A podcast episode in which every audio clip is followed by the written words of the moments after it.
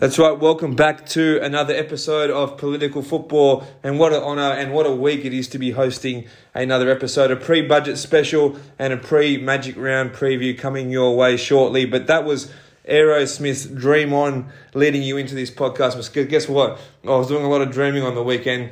I've been doing a lot of dreaming for a long period of time now, actually, as a West Tigers fan. But finally, the drought is broken. The 0 7 starts of the season is over. And what a way to do it. In regional New South Wales, Carrington Park in Bathurst, you know, my second home up there in Bathurst, many say. Um, getting the win over the defending, the two-time defending premiers, the Penrith Panthers, in an absolute mudlark of a game. Luke Brooks getting one over Cleary and putting all those Daily Telegraph bloody flogs to the to the sword. Buzz Rothfield, Paul Kent, how you like me now? But uh, let me introduce you again to my trusted co-host, Mr. Joseph Boyden. How are you today? Good, Tommy. I'm very good. Uh, not as good as you, obviously, flying from the Tigers win. Um, I was with you at the pub when we watched that together, and you were intolerable. But uh, no, I was very, very, very pleased for you and the, and the Tigers community. But I'm just warning everyone listening to this right now that yeah, there's going to be a lot of tiger rhetoric. So yeah, strap yourself in. Strap yourself in, but they won't be for a little while. Get to the political, get the poli- political stuff out of the way first, the policy stuff out of the way first. Just a short congratulations to yourself as well, Joseph, for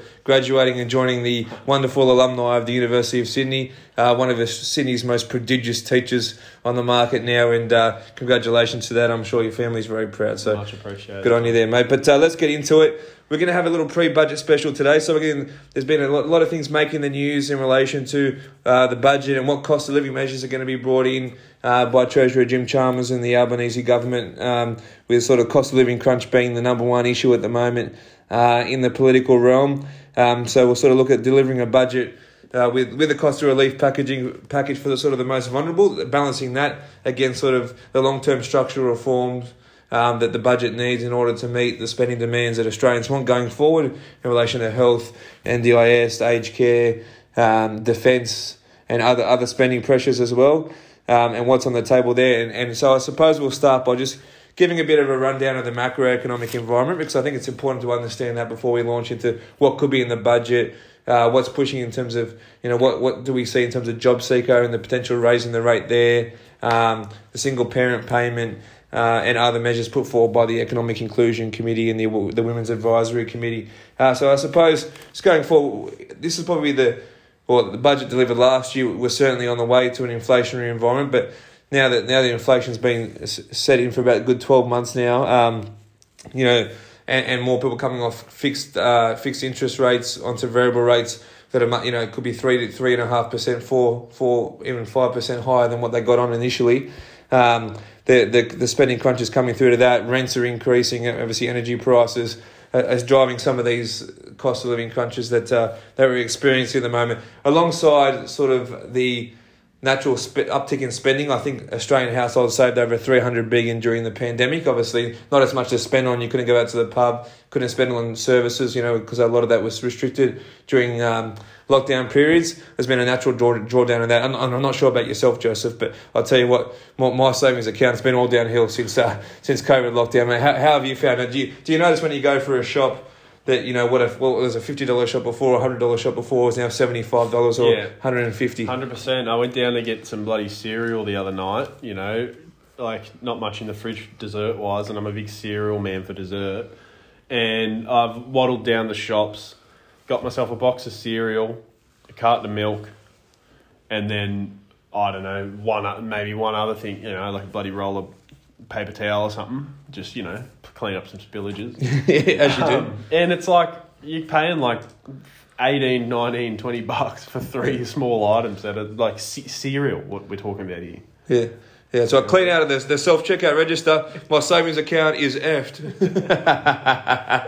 it's um, you know, that so there, there you go. There, there's a bit of uh, you know, real politics, so to speak, of uh, what the average man's experience, the average Joe, if uh, if you're pardon the pun, and and so some of those things as well. So if you combine that you, you look at the size of the debt this time around, it's not necessarily that interest rates are increasing from historic lows, right? But it's the asset price inflation that is experienced over, over recent years during the during the pandemic, but also over the last thirty years. It's a long term structural challenge, and the size of the debt now. So a one percent increase in, in interest rate previously might have been say two hundred and fifty dollars a month.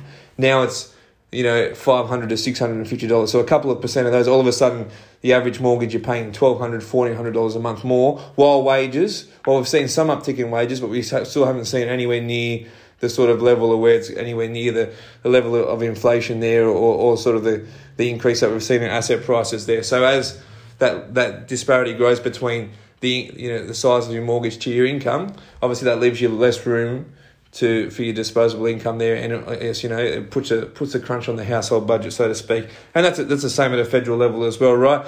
There during the pandemic, right? There's probably a, a common thing amongst economists that you'd rather over overreach and overspend in honest you know to try and preserve the economy through the actual period of the of the crunch. You know during the pandemic where you know business was shut down because of health regulations and everything, rather than actually pulling it back. But now the interest rates are increasing, servicing that debt, which the far, servicing that debt is becoming the fastest growing spending item on the budget, as well as all these other constraints in relation to you know, you know the D- defense expenditure review, uh, the defense strategic review actually came out and said an additional nineteen billion dollars is required to make the defense force fit for fit for uh, fit for purpose, I should say.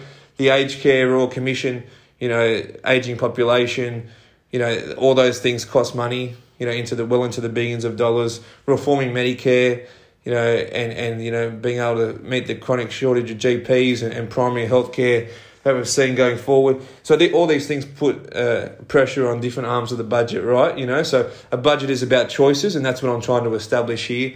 Uh, and that's the sort of macroeconomic environment that we're operating in. The other thing I want to mention as well is that sort of multi-factor productivity has bounced back. So the productivity is what we're able to do in one hour's worth of work. So you know what I could do last year, I'm five percent better at what my job now. For example, that means I can do it five percent more in in an hour. For example, what I could do previously.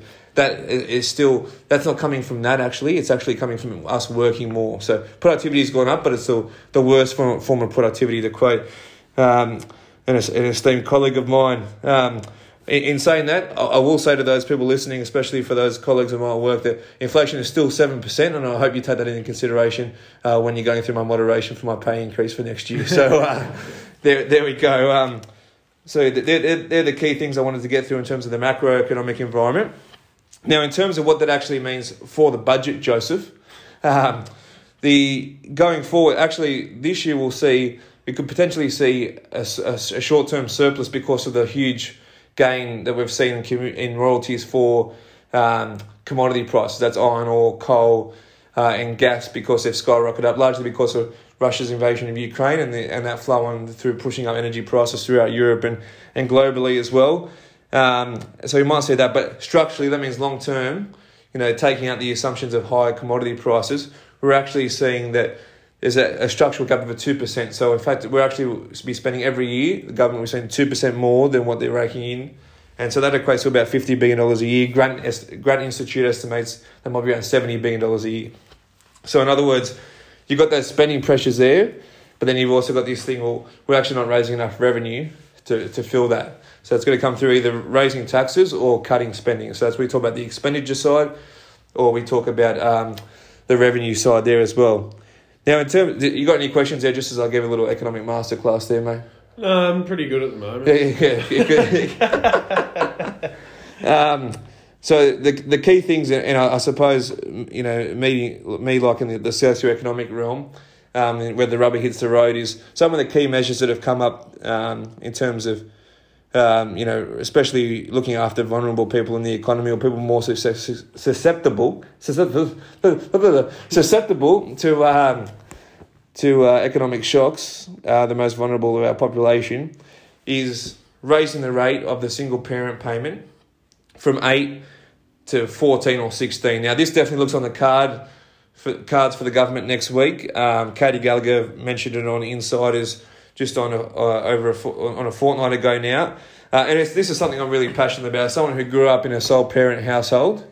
Um, I sort of won the lottery. Uh, Mum always had a great job, and I had a great support network around me Allowed me, you know, you know that, that was never really an issue. There was periods of time where it was certainly certainly tough, but never access income support. But it's a decision that we make as a society to actually treat sole parents like this, and, and it, it's not by choice that people become single parents at all. And, and you know, as I said, you, you, you don't know. I won the lottery as a child, but other people might not be equal, equally as lucky.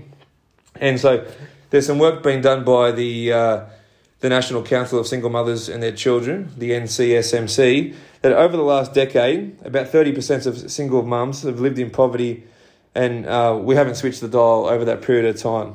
So the Melbourne Institute research estimates that the poverty line for a single parent with one child uh, who is work uh, who is working sits at about seven hundred ninety one dollars a week, inclusive of housing costs. Um, but when the parent, so when the child turns eight, currently they go from the single parent payment, which is about about nine hundred and fifteen dollars a fortnight, to the JobKeeper payment, which is about three hundred and forty seven dollars a week. So it's about a two hundred dollar difference. And unless you're some sort of magician, the, the bills don't stop at um, when, when a child turns eight. They, they can't they can't work till at least they're fourteen. Wouldn't a child 14. become more expensive when they're like yeah. as they get a little bit older because they get like inter- more interest social yeah. wise. You get it like if they want to go to the movies with their mates or yeah. go for dinner with their mates or whatever. Yeah. Well, I'm not even talking about that. A healthy growing body requires more yeah, food. More food, like you know, education costs usually go up as you get older. Yeah. Um, as well, so it, it was it was a you know as it was a significant mistake of the Gillard government. I'm happy to criticise it, um, and I'm glad it's being rectified now. Or at least it That's appears to be from you. Well, uh, look, I've always I've always called this out. I've always called this out. As long as anyone's done me, you said, "What do you think of the Gillard government?" I said, "Mate."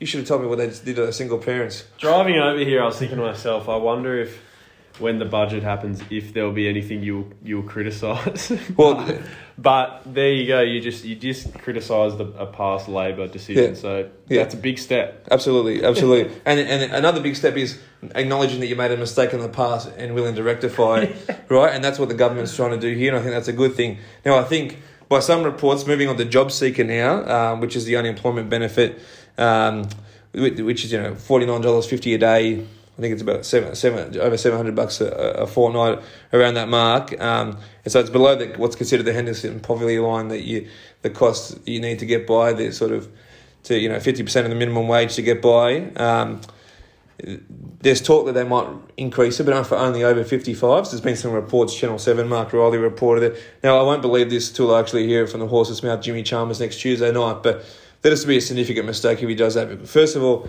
it's just wrong. Right, again, 55, it doesn't matter if you're 51 or 56 and you're unemployed, and especially if you've been unemployed for over 12 months, you're facing the same budgetary concerns, right?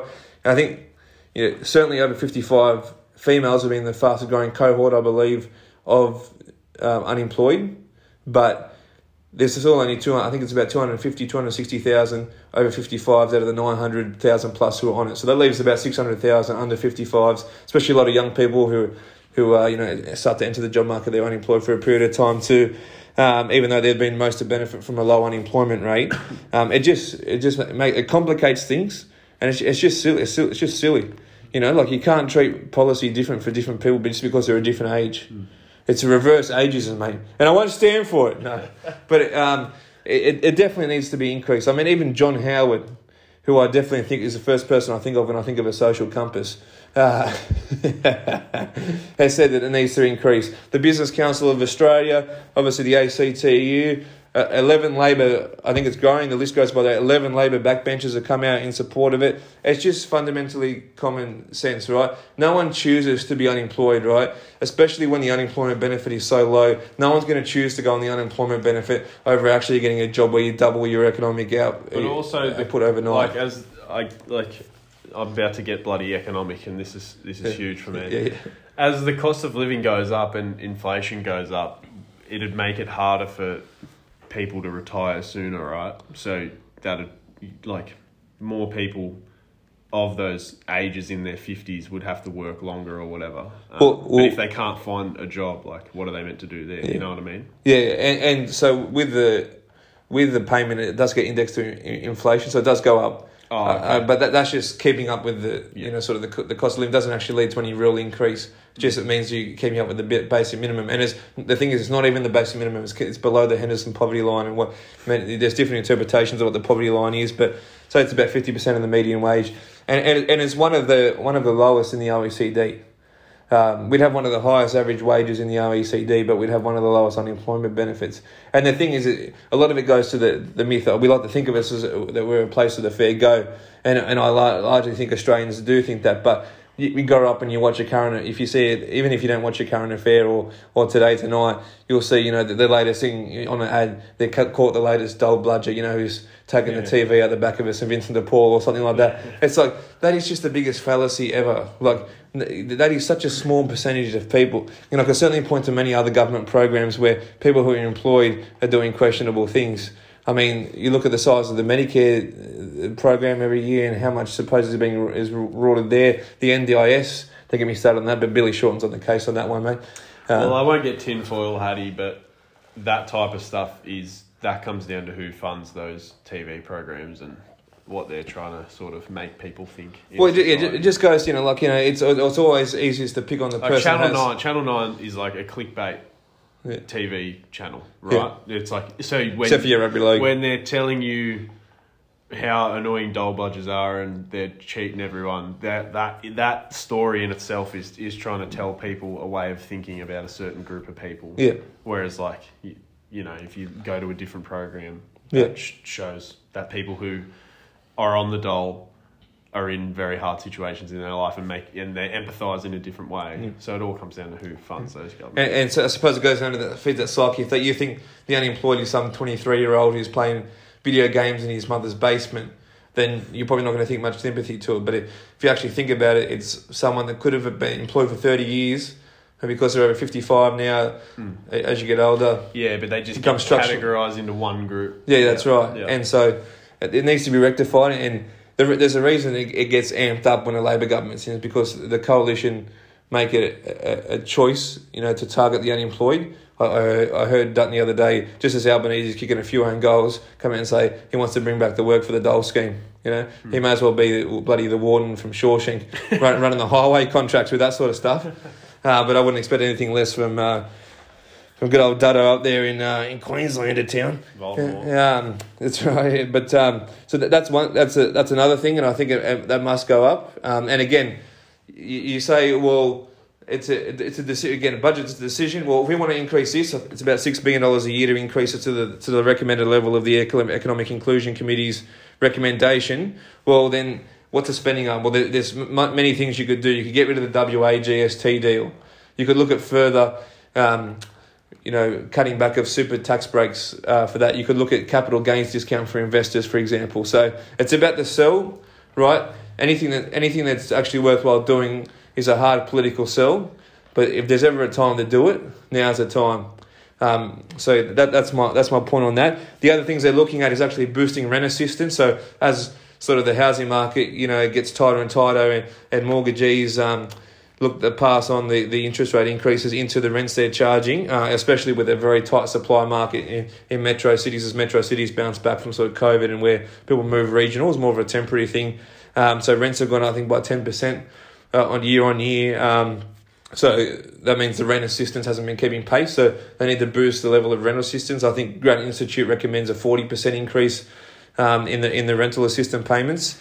Um, and the other thing they're doing is ch- is cheaper medicines through pharmacy reform. So they've actually announced this policy. It's a really smart policy for someone who, whose mother has uh, diabetes type one uh, and a few other uh, comorbidities. Um, she goes through a lot of uh, prescriptions. And so rather than having to go to the GP every month to get a new set of scripts, you can go once for every two months, get two sets of scripts, go to the chemist and get filled up for, for the same price or for the redu- reduced price when they just reduce it from forty two fifty a script down to thirty dollars. So for the average person who goes through to the safety net every year, I think it saves about one hundred eighty dollars. So that that's another good good measure that's been brought forward. And there's a whole bunch of other things the government's doing in relation to uh, immigration policy, agricultural policy. All those things will happen in the background, but when it comes to the budget, um, these are the key things. I have, I have a good uh, policy that should be brought in. Um, there should be weekly checks of under your couch pillows. Um, and the, you have to offer that up to the government. The other day, I found, I think, what was it, about seven or eight bucks in coins under my couch cushion because I sold my couch. It's a couple of coffees. So, yeah, you know, do door knocks. The government comes in, looks under your couch pillows. I think that's pretty, you know, Yeah, that's a quick way out of debt, mate. That- Don't worry about absolutely. Russia and, and Ukraine. Check your couch pillows. yeah, the two, call the- Honestly, if you're listening right now, look under your couch pillows Yeah, yeah. and you'll find something. You know what they call that? They call that the tooth fairy tax. It's about time Tooth Fairy started paying their fair share of tax. I'm not going to stand for it. Right? Yeah. Okay. Well, we'll just before we get to some uh, quick uh, questions here on the on the on the policy side, a couple other things. Uh, the expenditure audit that the treasurer and finance minister announced last year has also repurposed several billion to fiscal cliff, cliff left by governments in terms of funding museums and, and government services that are ongoing. So as every outgoing government loves to, you know, fund things to the election, but not fund things over, over going time. But obviously they need to be funded to going forward. Um, I know the National Gallery of Australia was, you know, plugging holes in the wall with bloody buckets at the bottom of the thing, but you know, buckets filling the wall. So those sort of things, money will get repurposed. Same, you know, new governments come in and gets repurposed with priorities and that sort of thing. So that's the thing. The other thing is they're also doing an audit of all the infrastructure spend. Um, so probably look for theirs. You probably won't see too many projects cancelled, but you might see some reprioritised and spread over time, and you might see the occasional one which you know had you know, hundred thousand dollars allocated to it, but actually cost five hundred thousand dollars to it, get scrapped or get that money additionally allocated because the cost the estimate was wrong in the first place. So um, that's a good wrap there, I think, um, of what we could expect in the budget coming forward next week. There's going to be plenty. You know, it covers all spending items, so we didn't cover everything there today, but we covered some of the big ticket items like we do here on political football, and um, hopefully they gave you a good wrap. But I believe. Uh, Mr. Joseph Boyden, you have some uh, questions there from our much loved audience. We had to, we had thousands of questions actually come in this week, but we only had a, a time for a couple. So I uh, do. I did some skimming, um, and just you know skimmed the the cream of the crop off the top, if you will, hibbity hop top. um, sorry, that was terrible. Uh, question one, Tom. Uh, any recriminations for the ALP focusing on the middle and not giving enough to the left? Well, that's an interesting one, and I believe that's from is that from the messenger? Is it the prophet? The prophet, the messenger. Um, he uh, well with that, there's definitely you know when it when it comes to something like if say if they do increase the job seeker benefit for over fifty fives, but don't increase it to a, whoever's unemployed, then obviously that will have some recriminations and you know, the, the way the voting habits, younger voters generally vote more progressive, whether that's Labor, Greens, or Independent. So if that was a measure that they did introduce, then you would think that among some of those voters who, voted Labor in terms of a primary vote may go towards the Greens because they're thinking, well, hang on, I face the same cost of living pressures, sometimes more stressful because, you know, some over 55s, they might be unemployed, but they might own their home, for example, whereas obviously uh, home ownership goes down as you go down towards get younger and younger, especially with with the sort of the, home ownership drops off that we've seen. So rents are increasing. So some of the financial stress might actually be as good, as great, or if not more amongst that cohort. So there's definitely that thing too. But uh, as I said, there's still that psyche thing in Australia. I think there was a Resolve poll recently that came out with the Sydney Morning Herald that only 42% of people supported an increase in the job seeker rate Uh, some people like or like to, for the recommended amount by the commission. Some said a little bit here and there, but again, I would expect that support to be much higher than what it is. It goes to the psychological thing as well. So, in saying that, elections are one from the centre. That middle ground consensus is there, but as I said, I think the job seeker benefit goes above politics. It's about common decency. It's about respect. It's about actually giving people a chance to find their feet again when they've become unemployed. Um, some of our listeners might have had periods of time when they've been on job seeker, but when they've been transitioning between unemployment or they've been laid off for whatever reason. Again, no mean of their own, but um, yeah, there's definitely that possibility. Um, but I, would sort of say, you know, they do 20 out of 23 things right, for example, or 20 out of 30 things right, and they get some things wrong. You know, it's it's there for the public to call it out and do it. So um, there is a possibility there, but that's the nature of the political spectrum. It's an ever flowing thing, and that's what makes rugby league great. Well, eat your heart out, okay? Um, you nailed that one, Tom. Perfect. Uh, next question. Do you believe that we will see further cash rate rises in the near future? Well, I think with the RBA's signalling yesterday, they said there's potential for an increase, another increase. Now, given just how tight and, and how with every increase, the more and more pressure is coming on that, and I know they're independent and their you know their, goal is to get um, inflation under control, which they don't expect to be within a two to three percent band till till twenty twenty five. I, I think there's probably one more. You know, a lot of um, market economists are tipping that four point one percent. I heard Shane Oliver today actually say that this needs to be the last one from AMP, and that seems to be more more where the consensus is going. Um, so there could be one more, but there's also some markets have priced in there could be an early drop next year. So back to uh, you know if, if it, it does hit a harder landing, harder landing, landing, then uh, lending, lending, landing, um, harder landing than uh, than people think or than what the RBA forecast, and obviously the, the, there will be a drop in that, but. Um, there's still a whole bunch of people who are yet to come off fixed rates, but that'll progressively occur throughout this year. So again, the the effect of the interest rates that we've seen up to now, they will again will keep the coming over time. So the more more it jacks up, the more the pain will come for those fixed rate um, mortgagees. So um, yeah, I'm thinking one more. Um, but yeah, just just in terms of the RBA, because we haven't really talked about the RBA's review, and I won't go into it, but I will say that I think there needs to be a stronger preservation on, on full employment. I'm a big believer in full employment. I think we had unemployment post GFC, even though we largely got out of the GFC, too high for too long. And that goes part of the criticisms that the RBA actually kept rates too too high for too long, even though we didn't feel the, the effects too much as other countries and other developed countries across the globe. So uh, I think that that mandate in relation to price stability versus so keeping inflation in that two to three band versus full employment I think more weight should be given to uh, to full employment there because I'm a big believer in it, and I think the, as I said, the uh, the best form of welfare is a job. politicians love saying that one. Uh, yeah, nailed it. All right, we'll we'll leave the political questions there. We we got another question or two come through, um, which we'll hit in the sports section. But yeah, we'll uh, transition now into some sport and just prepare yourself for some tiger yarn. Absolutely, happy politic, everybody. against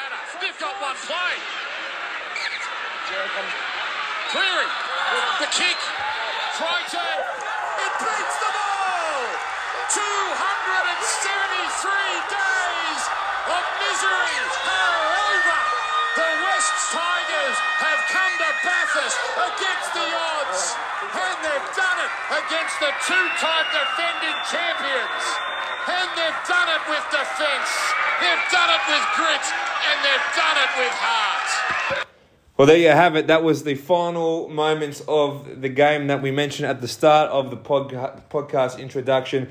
The Mighty West Tigers taking on the Penrith Panthers. One of the most underrated battles of the West going around uh, compared to Parramatta and Penrith being some of the heavyweights over recent years. But anytime there's a derby in Western Sydney, whether it's Southwest Sydney versus West Sydney or you know Parramatta is the second CBD of Sydney now taking on uh, the Penrith Panthers or indeed the West Tigers, uh, there's always a bit of spice to these matches. I call it the sacred triangle of rugby league. It is the, the one of the ultimate production factories of uh, of league talent uh, in the in the world. Uh, obviously, Australia is the epicenter of the rugby league world. So when we mean when we mean the world, we mean Australia, but that is our world, and that our world is rugby league. Joseph, uh, what what around the football? Not just the West Tigers, you know, showing that anyone can beat anyone on a given day in rugby league in the in the mighty competition that is in the NRL. But Gold Coast getting a win over the Manly Sea Eagles, who seem to be in a bit of turmoil. The Sharkies, Parramatta showing the showing their worth again. Um, and, and, you know the Dogs getting win over St George. Any, and it seems anything's possible at the moment. You know, South again showing their credentials, smashing the Broncos on Friday night football.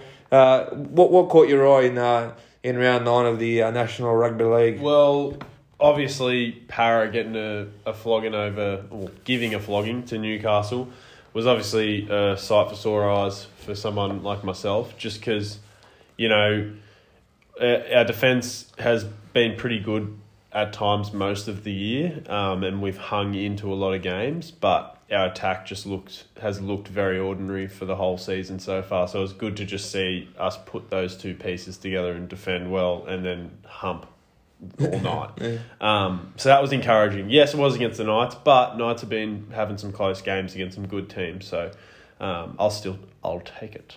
Um, uh, what else did I? What else caught my eye? Obviously, the Tigers win, and we'll get we'll get into that quite thoroughly. I can imagine. Uh, but I think uh, I harp on about this team quite a lot. I don't know. You'd think you'd almost think I'd go for them if you didn't know I'd go for Para, but South's getting a huge win over the Broncos, like pumping them. What was the score? I just had it up here. 32 6. 6. Like, um, Rabbits are looking real, real good now, and probably really energised for the next year or two with Wighton signing there. Uh, so, yeah, Brisbane were have been really impressive and um, look the part, but yeah, the Rabbits just dismantled them. So yeah, that caught my eye for sure.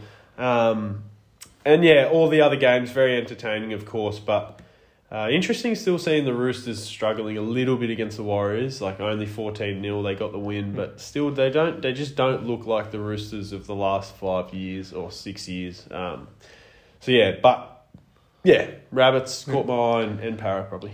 Well, yeah, that was a good comprehensive round, but let's let's sink our teeth into it a bit more. Let's start with that Saturday thir- Saturday night game, the West Tigers over the, the defending premiers. Now, for any one of those uh, couch jockeys who said the Tigers are struggling and all that, you know, there's a life's old saying is that you're never as good as what you think you are, and you're never as bad as how people tell you you're going.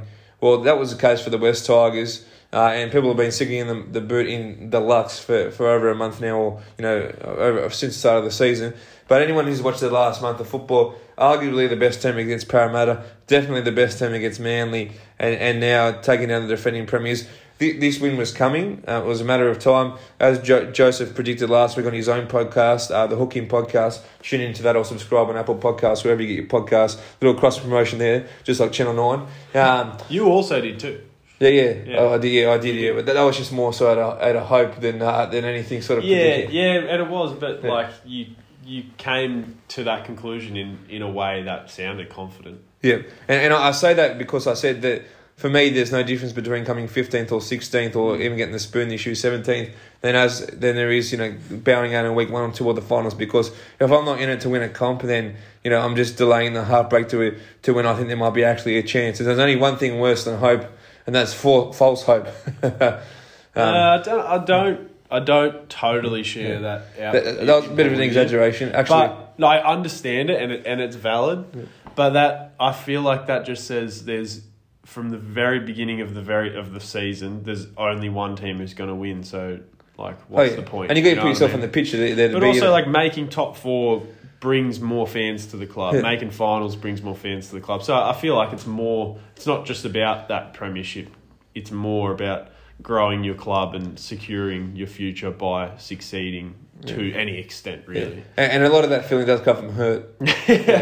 Hurt by Johnny Cash, good song. Um, but um, yeah, in, in, saying that, uh, hope is actually the best of things, uh, in the words of uh, Red from Shawshank Redemption. Um, but what I thought was great was Luke Brooks was the best player on the paddock, and, and for him, for someone who is the absolute whipping boy, we talked on, about you on, on your podcast last week, and, and how sort of the, the media pressure these days is so amped up because of the, how much the broadcast rights dictates uh, the revenue for the game, and just how much of a media cycle needs to go on in the media circus.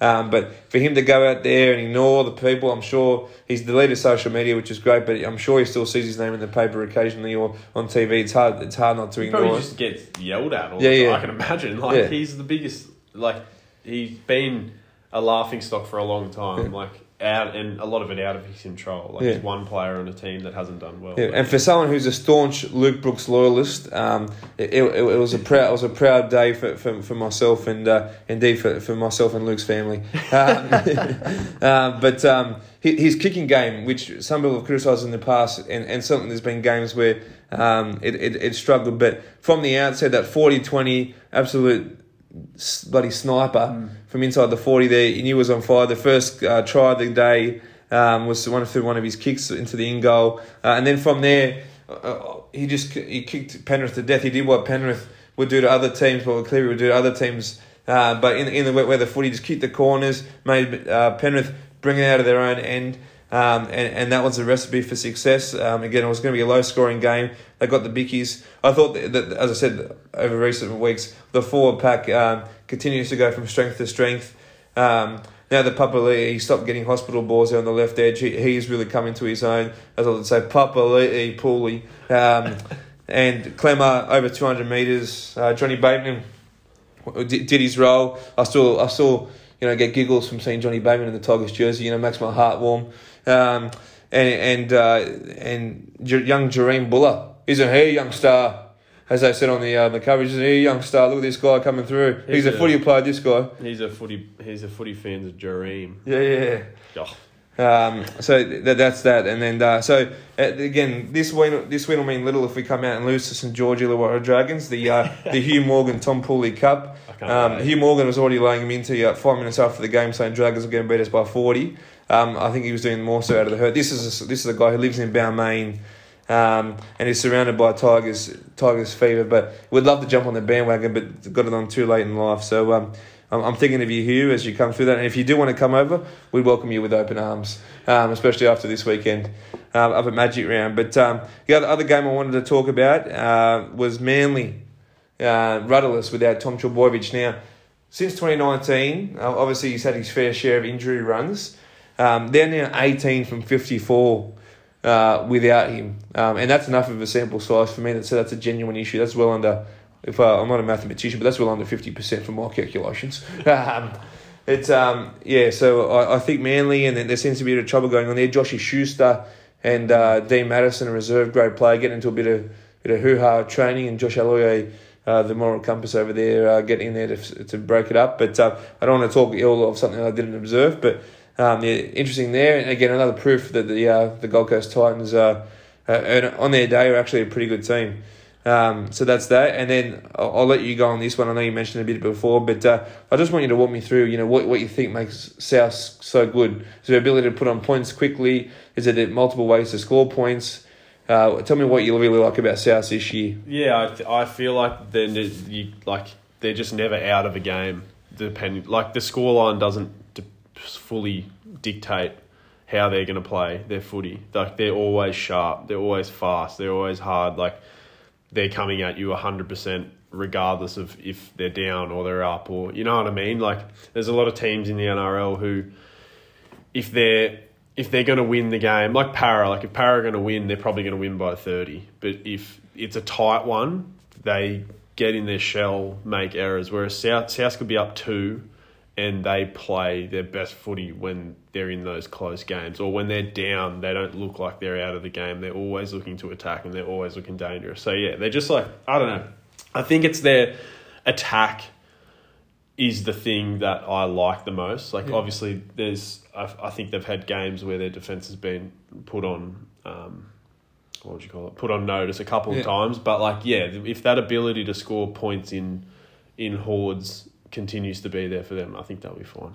Yeah, and, and I think this year as well, um, not to go too Cooper Cronk on you, but uh, that, that right edge has been unlocked with Campbell Graham. Uh, the- obviously, the left edge Yeah. for, for the best part of a decade has been dynamic with that with that shape out the back and the credit those three on the two, three on twos. Um, but like last week, I think I think they've become the number one right edge attacking team in the cup, and you combine that with the left edge, and it's like pick your poison in relation to how you go. And obviously, when they get the meterage battle, they could go through the middle as well with Damien Cook. So there's multiple ways for them to skin a cat at the moment, and it seems to be working as well. And obviously, um, you know, it, football is a is a pendulum of a game. If your attack's going well, it means you defend less, and when you defend, you come with more energy, kicking the corners, you know, um, bunkering teams down in their own end. So um, seems to be a winning style of football at the moment for uh, the South Sydney Rabbitohs, the pride of the league, so to speak. That's what some people tell me. Just a Uh, question going back to Manly, uh, like this, the turbo issue is so blatant and so obvious, and it happens every year. He gets injured or he goes out, and like Manly fall apart. You know what I mean? They're like, oh, well, next year he'll be healthy. Blah blah blah. Like with, it's the same story every year. Yeah. Um, and right now, he looks a shell of himself. Like you see him in games, if he makes half a break, like gets half a sniff through the line, he like surrenders himself, and Yeah. he'll he'll go down. Like you know what I mean? They'll he'll have one bloke around with a hand on his leg, and he just all he needs to do is just like stay on his feet, Yeah. and he just surrenders himself because he looks like he's nervous to run or Yeah. he's like holding back or something, um, and that's like terrifying, I guess, if you're a Manly fan. But what I'm what I'm getting at is how long, if you're Manly, like you don't get rid of Tom Trbojevic, obviously, because it's Tom Trbojevic. You always want to have him there, but like for the amount of cap he's chewing up, when do you start to think like this is an issue? We either shift him to a different position, like, or we look somewhere else. Like, when does that happen? Is that is that if they don't make the finals this year and he's still injured all off season this season, or if it happens again next year, or is it going to be like five, six years from now when Manly have poured ten million dollars into this one player and haven't reaped any benefits from it. Yeah. Well, I think a lot of it will be tied to tied to his money in the cap. From my understanding, he was on close to a million, if not a million dollars a year. Um, so when you have that much top money tied in the play, you don't really want him playing in the centres or the or the or the wing. You need him in one of your, your spine positions. So whether that's full back or a long term move to, to five eight, uh, but again defending in the line, I just not as much running as fullback, but again you you leave More yourself contact, more yeah. exposed to, to one on one contact. So um, yeah, it's an interesting one, and I, I hope they're not his. They're not where his injuries come from, though, and Yeah. that's that's what makes me nervous with him. Yeah. Like he's all Soft his injuries tissue. are non-contact, yeah. ru- running in open space or like getting off the ground or something. Like it's just always something that's like, is this bloke bloody? You know, has he been bloody Teflon.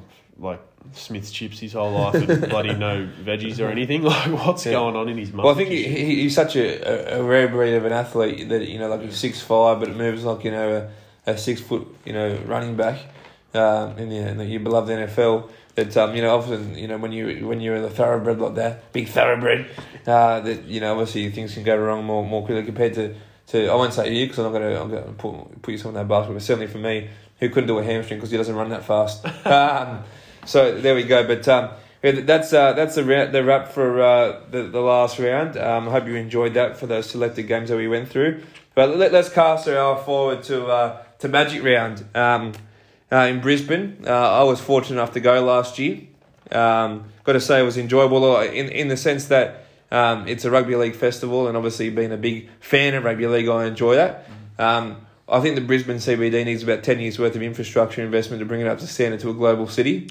Um, but that's just my take, and hopefully with the Brisbane Olympics that does occur. surely. Uh, the public transport options are just atrocious um, compared to compared to Sydney uh, or Melbourne. Um, and getting around, uh, I was I was with someone, but then to get around, it was just the, the footpaths all had cracks in it. Anyway, that, that's my little that's my little accessibility argument. But it, it was also probably dictated by the fact that I had to wait all weekend to, uh, to West played the Sunday six pm game. And we were in it in the first half, but then Brooks went off with a hamstring, and we ended up getting you know rolled by the North Queensland Cowboys. Um, so it was disappointing that I had to wait, go through all these other games and then watch West lose, especially when the first two years of Magic Round we got the win. So hopefully I've stayed away this year, and hopefully with that, the, Well, it's per, like the honestly for for the v- most amount of time. Obviously, Dragons have shown a bit of form, but for the most amount of time, the Dragons would have been the team you think the Tigers could beat first. Like you know what I mean? That's if who's next. Who could be the Tigers' first win was always said to be the Dragons this season. Yeah. So now the Tigers have beaten Penrith yeah, and rolling on to verse that team who everyone thought might be their first Yeah. win. So, you know, you could they could come out and impress and get another win, Yeah. or they could come Yeah. out and shit the bed. yeah, that's right, yeah. Get done by forty, Yeah, like yeah. you but said. like, but- St George, you know, have a good performance in them. But again, it's so, Oh, sporadic, yeah. it's so sporadic. You know, if, Yeah. Hunt, if, Hunt, if Hunt is rolling, you know, and, and they're playing off the back of that, then it's good. But then on the weekend, a game at home. It was, it was like a west. It was like a west thing to do. A game at home, WIN Stadium against the Dogs. The Dogs haven't really done much this year so far at all. They've had a few injuries. You know, instability in the halves. With Burt moved to seven. Flanagan probably look, looking like he's out of the club, um, and Josh Reynolds back into the six. You know, that, that's a game that you should be banking. Um, and to lose, you know, 18-16, and to largely be outplayed um, for the vast majority of the game. So yeah, it'll be an interesting one. But Didn't they link Kyle Flanagan to Manly? he is, yeah. I think it's. I think it's, it's looking to a close to a done, Done deal. It's, deal. it's only it'll be like a, a base contract, and it'll probably maybe Cole's last last chance saloon. So I hope it goes well to him. Otherwise, it could be uh, over in the in the Super League before you know it. uh, but yeah, good on you, Cole. Uh, long time listener to the pod. Yeah, but the Dragons, I think, or their key to success is their defense because, in my, in my opinion, my expert opinion, Tom, uh, if you can f- force a line break against the Dragons, it's a try because Tyrell Sloan is like he's a he's not he's not even a turnstile. He's a wet paper bag. Like he, he doesn't he. It's like it's genuinely like he's a piece of paper and they just run at him. You know what I mean? And he just he just looks so non physically like up to standard Yeah. with the rest of the NRL players. I don't know what it is. In attack, he's electric. Like we've been through that. Um, I think before, but yeah, defensively, it's just like it's ridiculous. He- Yeah. I've never seen him make a one-on-one tackle in my life. Yeah. That's uh, that- that- that's something they need to work on. But and, and trust me, if we if we do make a break, Uh, we're we're going to need that because our support play, our support play is still lacking because we, we still can't find anyone in support when we're running through the middle of the field. That's why I really miss Jimmy Tedesco, but hopefully uh, Jahream Bula, uh, with his young prodigious talent, can uh, can come through with that. Let's let's move through to uh, the the previews for, for this week. Um, kicking off on Friday night at uh, Suncorp Stadium, where all games will be hosted. Uh, we've got uh, the Canterbury Bankstown Bulldogs versus the Canberra Raiders, and let's face it, there's a reason this game's at Friday six pm. the death slot. The poo slinger.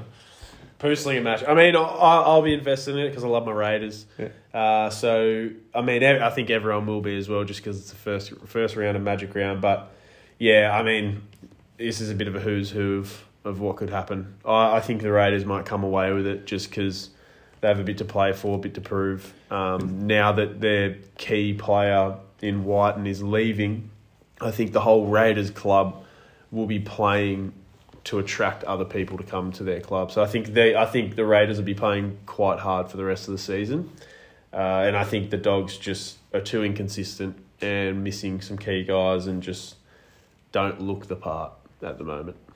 Yeah. So yeah, Raiders, Raiders win that for me. Yeah, Ra- Raiders been there for me. So I think they've won three in a row now. I know. I know they uh, got one, uh, one over the Redcliffe uh, Dolphins in a in a tight one on on uh, Saturday there down there in Wagga Wagga again supporting regional New South Wales. Love to see it. Um, but uh, Hudson Young didn't have that knock on leading up into that uh, that last set. Um, Jamal Fogarty kicked a field goal when they're five metres out from Dolphins line with a minute and a half to go, and he kicks wide to yeah, yeah, Wighton, and Yeah, Wighton yeah. looks back at him like, "Are you like, Yeah, what are you doing?" Yeah, yeah, that's right. Gosh. um, then for the traditional, if you can call it a traditional Magic Round clash, uh, the Manly Warringah Sea Eagles taking on the Brisbane Broncos. Uh, it's a Manly home game. Again, an, another rort. The What Broncos, the Broncos uh, only play home games with Suncorp Yeah. on, on a Friday night. And then have away games against the Dolphins Yeah, at yeah. Suncorp. Play like, fi- like 15 of their 21 games at Suncorp Stadium. Absolute piss take. Um, and yet, again, the people in the AFL are criticising uh, South Australia for having one one weekend when all the games are played in Melbourne nearly. But um, we'll leave that to another point for another day. Um, that's just for AFL listeners. Uh, you know, if you're long suffering AFL listeners, this podcast. um, for me, I- have I have the Broncos bouncing back in this one. Um, I think uh, they've got a key uh, couple of Payne Haas is back. So is Ezra Mam from suspension. They they uh, seriously missed it in that first twenty minutes against South. So actually quite strong. It was six or they were winning, but they just lost out some of that um, some of that juice. Um, and so I know Manly get Trbojevic back. They get Brad Parker back. Yeah, uh, cool, Koula back as well. Koula back as well. So there is uh, some, uh, you know, the, the, their back line's close to, to full strength without uh, the uh, unfit Jo- uh, Joshua Schuster uh, not lining up there. Um, Paul Kent Lane into him for being carrying a few extra love handles around his waist. The, that's uh, NRL 360 to a teammate. But um, I, I have the have the Broncos winning this. I, I was actually there last year. I think Broncos won this fixture 38 0. I saw Selwyn Cobbo uh, took it, take it intercept off a DC long ball when Manly was trying to get back into the game, and I said, "Come on!" Um, and I saw Selwyn Cobbo just launch, and I was going like this. For those people listening, I'm just hitting my arm out. For those uh, people listening on the podcast, we will get a video cast going one day when we get enough popularity.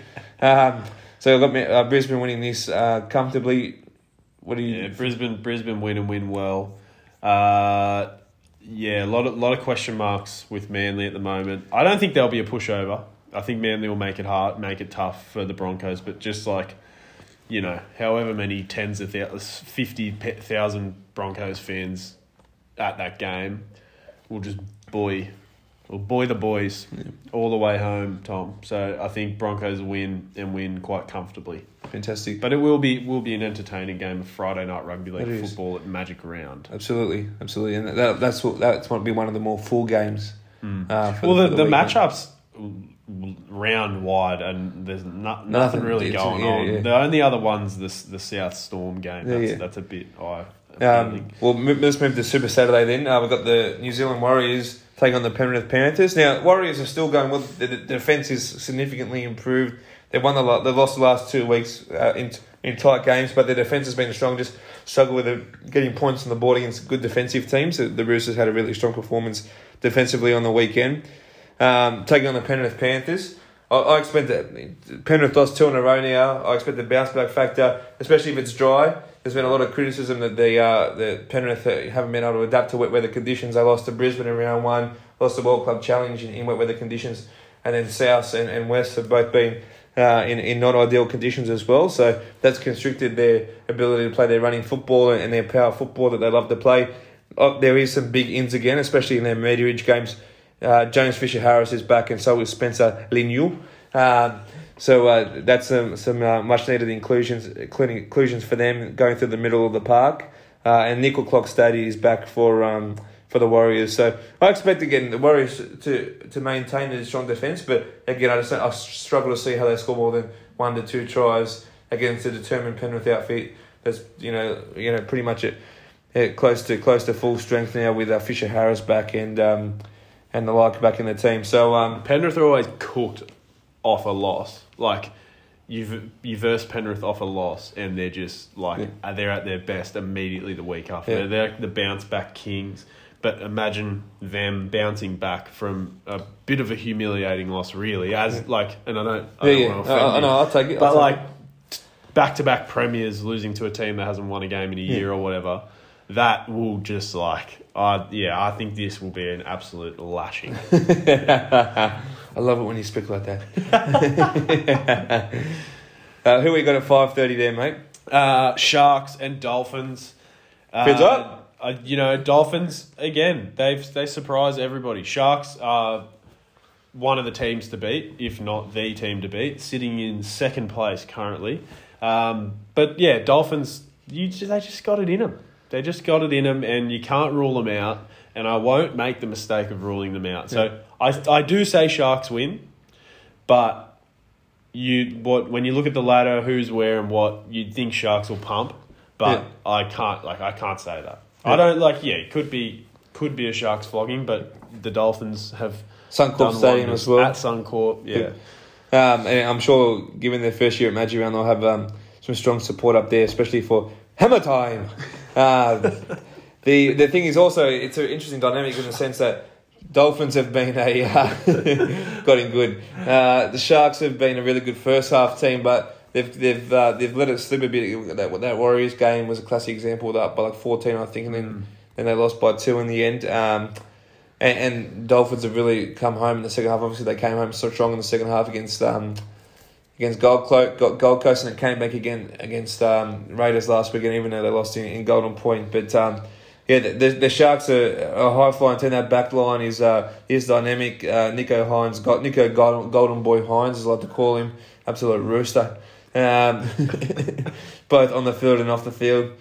Um, saw him at uh, Beach Road Bondi a few weeks ago, and I got to tell you, had to, I, I was I knew I was no chance. So I had to get out of there. I had to get out of there. no Uh, chance. What are you going to crack onto him? Yeah, yeah, that's right. mate. He's too much of a rooster he's. Um, but um, I, I've got a, just a, a mutual appreciation as well for Mr. Bubba Kennedy. Will, Will Kennedy at the back. It's going to be one of the most underrated players in the competition, in the Oh, fullback sure. spot, which is one of the most competitive spots in the game. Um, he is just fantastic. He always pops up in the right spot. He's always there in support. He's reliable at the back. He's great at trumping the back lines. Defensively, he can make cover tackles. Um, you know, he, he's one of our most underrated heroes of the game. And uh, Totally for, for any young player watching uh, NRL, they could do a lot worse than watch Bubba Kennedy. Yeah. Um, so that's that's my, my two cents there Can't fault you there, mate. on the Sharkies. And, and Briton Nikora, oh, what a line runner. Absolutely fantastic. Uh, just chops holes, chops inside shoulders like no, there's like no, no tomorrow. Um, Melbourne Storm versus the Bunnies. Now, I imagine when they uh, were putting this together, they they look at the Saturday night fixture as being one of the marquee fixtures, just in terms of you know Saturday night's one of the most populous ones there. Caxton Street's buzzing. You know, there's a big vibe around it. Last year was Melbourne versus Penrith, and Penrith got the win. But this year they've got uh, the Storm versus the Bunnies. Um, this will be an interesting matchup, right? Storm ha- have been playing well without being too outstanding. They're coming off a bye as well. Um, but Melbourne v South, I think historically Melbourne have always had the wood over South as well. So, you know, those, those styles make fights. This is going to make one hell of a fight. So, uh, who's winning this and how are they winning it?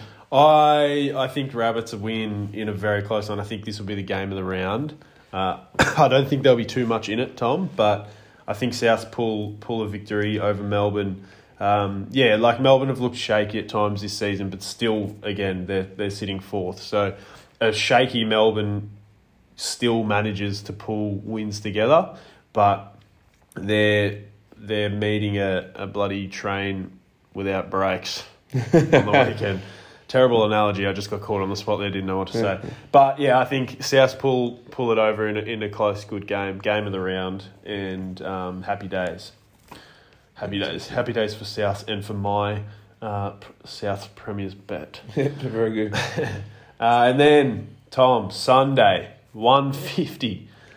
150, the West Tigers, the mighty West Tigers face the Dragons. Yep. Just give us your. We've already we've already debunked this whole, you know, this whole matchup and what it could be and what we want it to be. But give us your just your who's going to win, who's going to play well, who's going to suck, who's going to buddy. Surprise, surprise! I'm going to roll again with with my beloved Tigers in, in this one, and, and the, the reason I'm giving it is I just think the forward pack will again dominate the middle of the park. We've taken down the Manly forward pack by large, you know, again just losing it at the end there. Um, taking down, I know Penrith were without Fisher Harris and Leniu, but you know still no mean feat there, and and even before that Parramatta, and I think just when you look at the forward pack, I mean, let me put some respect on these guys' names. Stefano Utoikamanu has been immense the last month. Um, he was largely injured last year, but he's really found his feet again. Api Koroisau, I don't need to say anything about him. Outstanding. Will be in the Origin team this year, and I'm looking forward to cheering on a New South Wales player from the West Tigers for the first time in many a year. Uh, David Klemmer uh, turned back the clock on the weekend. Um, he's actually been very good. He's been averaging over 165 metres a game. He was incredible Um, oh, yeah, in yeah. that game. Oh, and as soon as I said that, he knocked that ball off. Yeah, yeah, like, yeah. hit it It, it was like a bit of there was a tape, you know, because it was like he actually planned it all right and got up and did everything right. It was just got But stuck to he, his he hand. was in he was incredible. He was so involved and he was like very physical and until that last error he didn't make any errors. So Yeah. Um, and then Papali, Bateman, and and Pole. Oh, what a back row, mate! That is just that is an all international back row. Fonua Pole, absolute Origin star of the future. His footwork at the line reminds me of a, reminds me of a young Jason Taumalolo. Uh, it is immense. Uh, he's an outstanding player. And then when you look at the Dragons forward pack, the Bellin and By playing hooker. Blake Lawrie, who's solid without being outstanding. Billy Burns, you know, was a cup player for Penrith a few years ago, hasn't really kicked on, but he finds himself on the Dragons back row. Surprise, surprise. Jaydn Su'A, who has his moments, but again consistency, and then Jack Bird, who's you know you know peaked in twenty sixteen. So um, I, I think that's where the battle is won and lost, like most games, and then that'll allow the play off the back. Now I would like to see a bit more um, fluidity in the back line. Now they've got some confidence. Hopefully it is dry. Uh, and we can allow the likes of Junior Tupou, Starford To'a, and, and Tommy Talau the, the, the room to shine. Um, that's some getting some out balls there, some one on ones, uh, some three on twos at the back with Jahream Bula, who proved against Penrith that he can create those three on twos with his speed uh, and his pass selection. Uh, so I have the Tigers winning this one. I'll say by twelve. so much for that quick prediction. Yeah, yeah, yeah. but you know we'll let you have it. Tigers Tigers harmed on the weekend and you deserve it, Tom. Thank you. Uh, Roosters Cowboys. Um, I've got Roosters quite easily. Cowboys are poo. They're stinking hot poo. Yeah. I, would say that I've tried to keep faith in in the Cowboys a bit in ter- terms of tipping them last few weeks, and, and they've cost me cost me dearly. Um, I did say at the start of the year actually that I, I did see the Cowboys receding to the pack again. I just thought that last year. A, a, a whole bunch of their players had their best season they've had in years, and they would need to replicate that or elevate that to achieve the same level as, as the competition progressed. And we haven't seen that occur. Um, there's a disc, there's a disconnect there somewhere. I think Chad Townsend has rescinded back to the mean after an outstanding year. Often, as you get older, you can have those outstanding years and rescind back to the pack. Um, and but I think um, for for Roosters, it's about finding their attack. I think they they found their old defensive self last last year. I know can think of oh you know they got Cronk, Keary, Tedesco back in those premiership winning years, but a lot of their success was built on a rock hard defensive line and not being able to, not being able to uh, to be to be Rock hard D. yeah. Oh man. oh, who invited the twelve year olds to the party? Yeah. Um, And then Poo a Sunday night Yeah. slot. Para versus Titans. I've got Para. Para win. Para win. Para win. Yep. I got uh, I got Param- I got Parramatta winning this one as well. I'm hoping they can find some mojo and consistency. Um, obviously last week you know they played a a, a Knights team that just wa- wasn't there mentally prepared. Um, obviously Gold Coast you know again they do have those days out where they can you know put on points. You know points is. I'm interested to see Jayden Campbell at fullback. I know Brimro. I'm a big fan of AJ Brimson, but uh, he's done another hamstring, so he's out. Um, but he, I, I would expect if Penrith can find their D their defence. If Uh, you can find it. uh, if they can, yeah, they can find it. Then, uh, then um, I think they, um, I think they win this one. I remember last year, actually, one of the marquee matches, the two pm game last year was uh, Parramatta versus East, and it was a really seesawing affair. Um, Papali'i had absolutely had a game out, and I thought, oh, can't wait to get this guy, get this guy to Concord, ice in his veins down there at the Zurich Centre. Um, but um, he uh, he he's uh, he's gone to greener pastures this year at West. But um, yeah, I think um, I think Parramatta in this one. But I'm sure for all those listeners, we do. I'm sure we do have a lot of listeners heading up there to Magic Round. I know I know of several long time listeners of the podcast, first time callers. Um, uh, who are tuning into uh, to today's episode And will then- be heading up there. Knights are in the bin. Yeah, If you're a Knights fan, you're sad and just pick a new team. yeah, yeah. Do yourself a favour. But hopefully, the NRL adopt the wooden spoon as Miss Rat Magic Round. We'd Yeah. love to see some sort of punishment for coming last. Yeah. And an incentive to win those late season games because that's a problem. I'll let you know how I feel about that at the end of the season. Yeah. Um, what I will say is, I, I would think that the the team with the lowest membership or fan base should be the team No, that I out. don't- I so think the the should- Rooster should miss out every. It should be it should be performance based. I Yeah. think you want to lose, you want to win the wooden spoon, you want to give up on your season, then you're not going to Magic Round. You're not having fun with all the other kids. You can't eat ice cream with the Yeah, other kids yeah. tonight. Sorry. That's right. No honeybees for you. Ah, anyway, that's uh, that's huddle. Um, but uh, we'll leave it there. That's our that's our magic round uh, review. Uh, I do believe we've got some questions there, but given that we are running tight on time, I believe we only have time for one. Um, so why don't we go ahead and uh, ask that? and We can both give an answer to that one. Yeah, we'll finish up on the this question here. So, uh, one of our callers has asked, "Where's the best strategic position for an 18th NRL club at the end of the broadcast deal?" Interesting. Very interesting indeed. Now, it's it, the strategic location. You can think of many things. You think about where population is going. Uh, you can think about where the market is nationally. You know, you're wanting to expand into Western Australia or South Australia, for example. Or you could think about a pathways example where you try and hook into the, the Pacifica or Papua New Guinea, for example. Uh, For me, I, I would love to see a, a team either based out of Port Moresby or half the time spent out of Port Moresby and other to spent in North Queensland playing from uh, from the Cowboy Stadium up there. I'd love to see a PNG team. Um, I I love seeing PNG at the World Cup. Um, I think they play with so much passion. They run like their their their life depends on it. They love the game of rugby league. It's the only country in the world where rugby league is a national sport. Um, and, and some of the runs, I remember the the World Cup last year. Some of the runs, I was like, "Wow!" Because they just run, and you hear the contact. And when you hear the contact on the effective line, that's that. Now you can think about if you think about the national market, Western Australia is an obvious thing, but that would have to be, you know, uh, pump prime with with cash and expansion. There, it doesn't have the junior base. There's talk of a team in uh, Victoria. You could have a regional Victoria team, maybe down in Geelong, because they do have a junior base down there, and, and Melbourne have obviously been very successful, and it is you know, Australia's second most populous state. It, it, Melbourne is actually tipped to become Australia's biggest city uh, over coming years as well. So, in terms of a population, that's the Sporting capital of the world too, like Melbourne. But let, let's not pump their tyres up too much. But it is though, like all the major events in, in Melbourne, like people down there love their sport. So like if there's a new team, I'm sure people get around it. Yeah. I think, I think the ultimate goal is to build to get west. You know what I mean? To lock Go West! just include the western side of our great beautiful nation in the things that we do. But I don't think you start a club in Western Australia to to get that done. I think you got to creep over there slowly. So whether you go another Victorian team, one of those places in Western Victoria, or just creeping over a little bit, or whether it might be Adelaide or Adelaide Rams, bring them back. yeah, just somewhere a little bit closer, and then you can edge your way west one step at a time, um, because you can't just, you know, go all the way out west and then expect a massive NRL community to grow. You got to grow the communities along the way. Yeah. Um, yeah, and I think there's probably enough interest in the Vic- Victorian area for another team down there, but because Melbourne's quite close to Adelaide.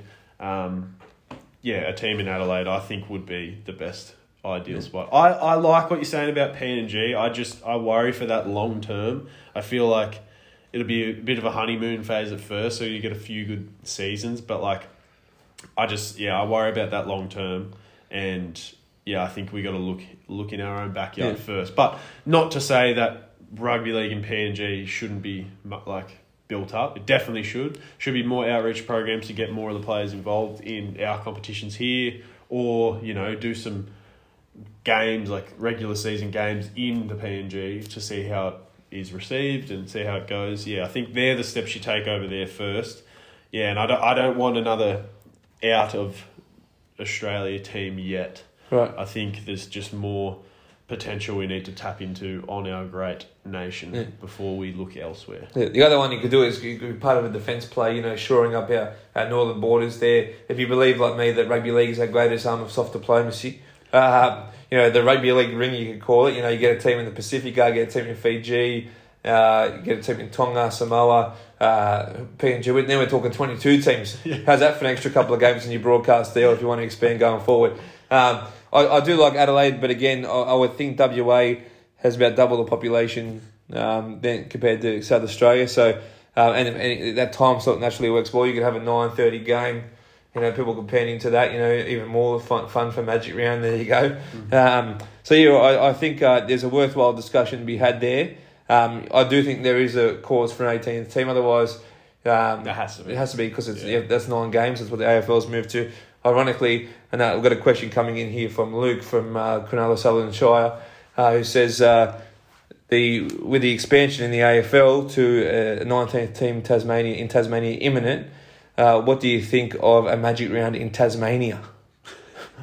yeah, right. Uh, yeah, I mean, I guess so for sure. A little island vibe, Yeah. you know, lock everyone in. Um, yeah. I haven't paid. I haven't paid the AFL too much thought Yeah. since that stadium deal. I'm still dirty, as we talked about on uh, Hook In. I'm dirty. Canberra didn't haven't got their stadium sorted yet, so yeah, I've I'm, I've got the shits with Tasmania. Yeah. They can rot. Well, um, I, I'm, a, I'm a fan of it because, as I said, um, I'm not James Sicily from the Hawthorn Football Club, so I might be able to say this without getting into as much trouble as he did. Is that uh, it might actually give people a reason to visit Tasmania outside of being a golden oldie, going down to see the, the, the art museum down there or the Salamanca markets with the with the old girl. Um, so uh, I'm a big believer in the stadium down there and uh, a Magic Round in Tasmania. Well, I, I think it'd be just as good as a Magic Round in Brisbane. We'll see about that. Yeah, yeah. um, but yeah, it's good to see uh, some investment down there in the uh, in the Apple Isle. Uh, you know, to be a national game for the AFL. You know, Tasmania's been a long time supporter of and, and sponsored both Hawthorn and the North Melbourne for multiple years to have a team to have games down there. So it's only natural for me that they get a team down there. So glad to see uh, Tasmania getting a 19th AFL team. So thanks for that question, Lukey boy. And uh, yeah, sometimes uh, the business case doesn't quite get there, but uh, the political will does. So uh, good on you, mate, and uh, keep listening to political football. Uh, that's all we have time for this week on political football. It has been a bumper episode, a pre-budget special. We'll be back shortly in a couple of weeks' time to review the budget in depth. As well as Magic Round and what's going on in the league at that point in time. So, again, thank you to all our listeners. Thank you to my co host, Joseph Boyden, and uh, happy Rugby League, Australia. Enjoy yourselves.